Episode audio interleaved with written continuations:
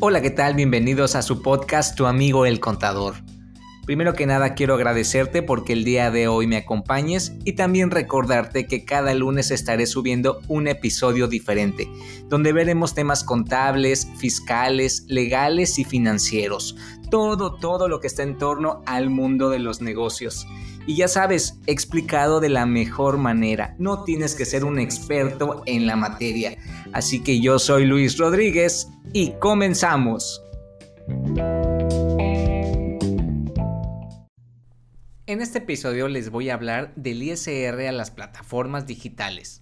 Y como bien saben, la esencia de este podcast es que todos y todo se entienda de manera clara y sencilla, para que no quede ninguna duda. Y como se los dije en el intro, no tienes que ser un contador o un administrador o algún experto financiero. Para nada, esto es para todos y para que todo se entienda. Y seguramente si estás escuchando este episodio es porque el tema es de tu interés, o tienes algún conocido que tenga esta duda acerca de los impuestos digitales. O tal vez tú que me estás escuchando vendes o planeas hacerlo y no sabes si te va a convenir en cuanto a números por el tema de los impuestos. O, quizás ya vendes en alguna plataforma y te han retenido algún impuesto y no sabes ni por qué. Bueno, como primer punto, quiero que sepas que cuando hagas este proceso, primero vas a estar tú, la persona física, después en segundo plano, la plataforma digital y como tercero será el consumidor final, que será tu cliente. Bueno, y dicho de esta manera y entrando a lo que es el tema, les comento que desde el 1 de junio del 2020 entró en vigor un apartado en la ley del ISR denominado de los ingresos por la enajenación de bienes o la prestación de servicios a través de Internet, mediante plataformas tecnológicas, aplicaciones informáticas y similares. En pocas palabras, entró en vigor el impuesto digital, que ya era un tema que se traía desde el 2019. Y esto derivó después que las plataformas digitales como Amazon, Mercado Libre, Uber, entre muchas otras, ya tengan la función de retener el IVA y el ISR a todos aquellos que generan ingresos a través de estas plataformas. Pero en este episodio únicamente nos vamos a enfocar a hablar del impuesto sobre la renta o del ISR, porque no quiero saturarlos de mucha información, en otro episodio posteriormente hablaremos de las retenciones de IVA a las plataformas digitales. ¿Va que va?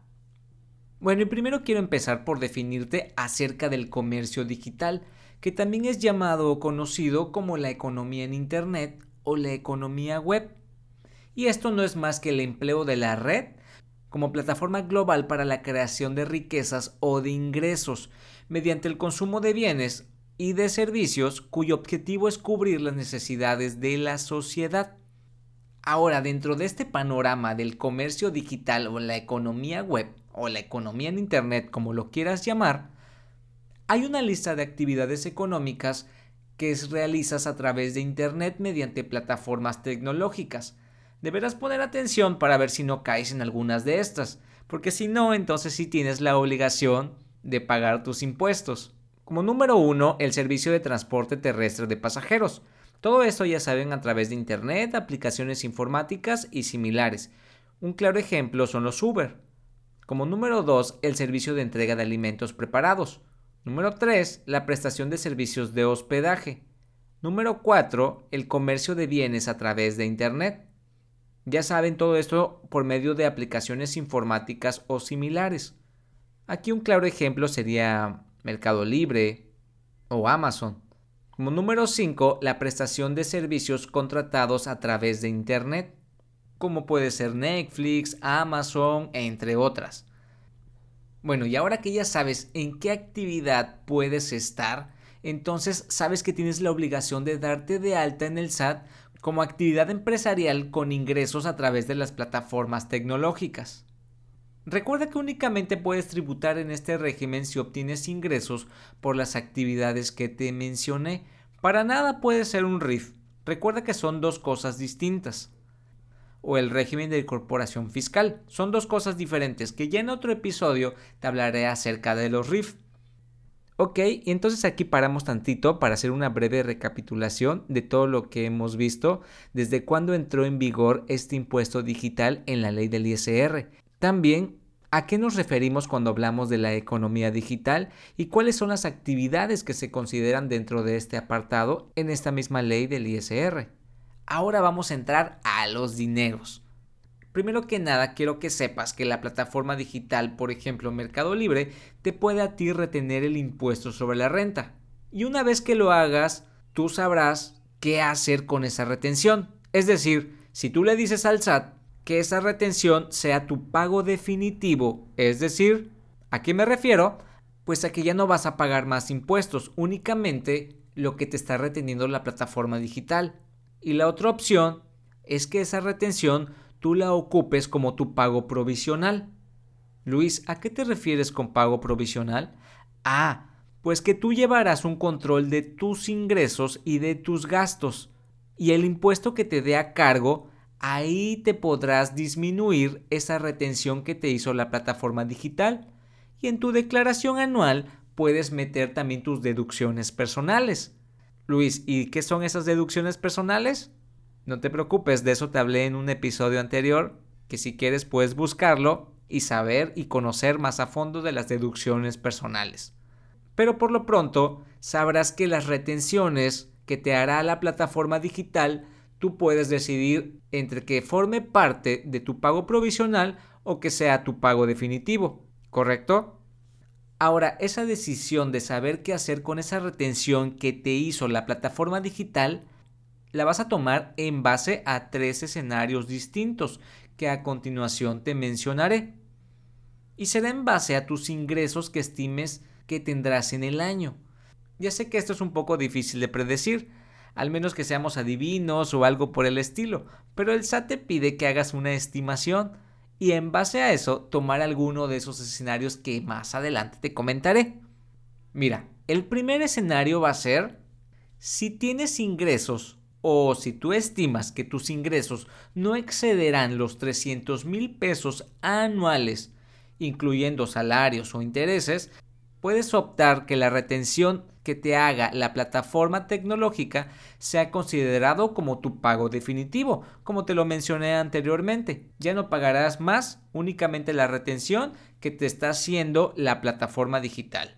La segunda es que tus ingresos exceden de los 300 mil pesos anuales, incluyendo salarios e intereses, puedes optar por que la retención que te realice la plataforma sea considerada como tu pago provisional. Bueno, y también te comento que cada actividad de las que te mencioné anteriormente tiene su propia tabla de retención y esto nos los muestra el artículo 113 de la ley del ISR. Por ejemplo, para el transporte terrestre, su tasa de retención va del 2 al 8% y de manera mensual, claro. La otra tabla, tratándose de enajenaciones de bienes o prestaciones de servicios, la tasa de retención va del 0.04% al 5.4%, dependiendo los ingresos que van desde 1.500 mensuales hasta más de 100.000 pesos mensuales. Y todas estas retenciones, según la actividad y según la plataforma, se van a presentar si tú proporcionas tu RFC de que estás inscrito ante el SAT como esta actividad. Pero si no proporcionas tu RFC, la plataforma únicamente te hará la retención del 20% sobre los ingresos cobrados, claro, sin IVA. Entonces, a lo mejor y tú te quieres evitar de todo este rollo del SAT y simplemente tú quieres vender por medio de la plataforma, y pues no proporcionas tu RFC, entonces la plataforma únicamente te va a hacer este descuento del 20%. Y recuerda que cuando te menciono enajenaciones de bienes o prestaciones de servicio o servicios de hospedaje o el servicio de transporte terrestre, me refiero a que son por medio de alguna plataforma digital, ¿correcto? Y así es como hemos llegado al final amigos. Espero te haya gustado este episodio. Si tienes alguna duda o algún comentario, te invito a que me sigas en mis redes sociales y me lo hagas saber. Te recuerdo que estoy en Facebook, Instagram y Twitter como tu amigo el contador. Hasta pronto.